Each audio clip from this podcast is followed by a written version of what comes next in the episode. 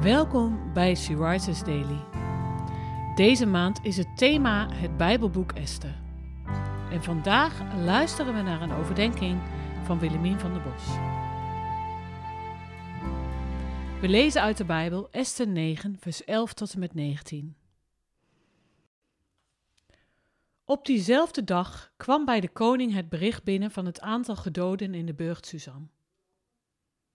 En de koning zei tegen koningin Esther: In de burcht Suzan hebben de Joden 500 man en de tien zonen van Haman gedood en omgebracht. Wat zullen ze dan wel niet in de overige gewesten van de koning gedaan hebben?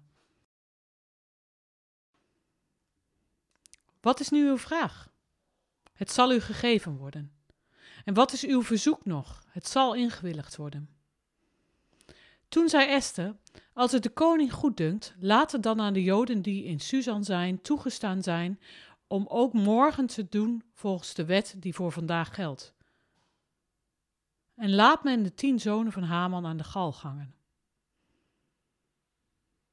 Toen zei de koning dat men het zo zou doen.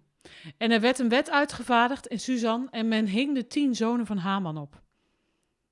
En de Joden die in Susan waren, verzamelden zich ook op de veertiende dag van de maand Adar en doden in Susan driehonderd man. Ze staken echter hun hand niet uit naar de buit. En de rest van de Joden, die in de gewesten van de koning waren, verzamelden zich om pal te staan voor hun leven en kregen rust van hun vijanden. Zij doden onder hun haters 75.000 man, maar zij staken hun hand niet uit naar de buit. Dit gebeurde op de dertiende dag van de maand Adar. Op de veertiende daarvan rustten zij en zij maakten die tot een dag van maaltijden en blijdschap. En de Joden die in Susan waren, verzamelden zich op de dertiende en op de veertiende van die maand en zij rusten op de vijftiende ervan en zij maakten die tot een dag van maaltijden en van blijdschap. Daarom maken de Joden van het platteland, die in niet ommuurde steden wonen, de veertiende dag van de maand Adar tot een dag van blijdschap en maaltijden, een vrolijke dag en een dag om elkaar geschenken te sturen. Niet een heel vrolijk stuk om te lezen. Het schetst niet een erg plezierig beeld. Dood en vernietiging. Sommige delen van de Bijbel sla je liever over. Maar alles is geschreven met een reden. We houden er niet van om te lezen hoe mannen elkaar afslachten. Ja, wellicht omdat we vrouwen zijn. Maar wat we eigenlijk aan het lezen zijn, is de overwinning die God geeft aan zijn volk. God is nooit te laat. En zoals in Psalm 91 staat geschreven: Al zullen er duizend vallen aan uw zijde en tienduizend aan uw rechterhand, bij u zal het onheil niet komen. Het leek of er niets meer gedaan kon worden aan het decreet van de koning. Het was ondertekend en verzonden, maar met God is er altijd hoop. In elke omstandigheid kan Hij uitkomst brengen. Hij is bij machten meer te doen dan wij kunnen denken of voorstellen. Maar we moeten wel geloof hebben. Toen Mozes de twaalf verspieders erop uitstuurde het beloofde land te verkennen, zagen ze alle twaalf dezelfde dingen, maar kwamen ze met verschillende verhalen terug. Twee mannen keken met geloof naar de situatie. Zij vertrouwden op wat God in het verleden al had gedaan, dat Hij het nu weer zou kunnen doen.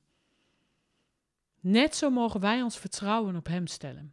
Hij is trouw en Hij blijft dezelfde, gisteren, vandaag en in de toekomst. En toen maakten de mensen er een dag van om te vieren en deden ze dit jaarlijks. Neem jij wel eens de tijd om je zegeningen en gebedsverhoringen te vieren?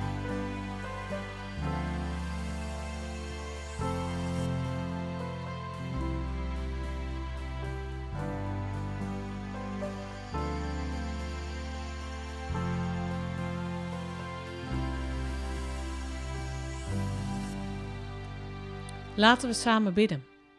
Dank u, Vader, voor uw trouwheid door de eeuwen heen.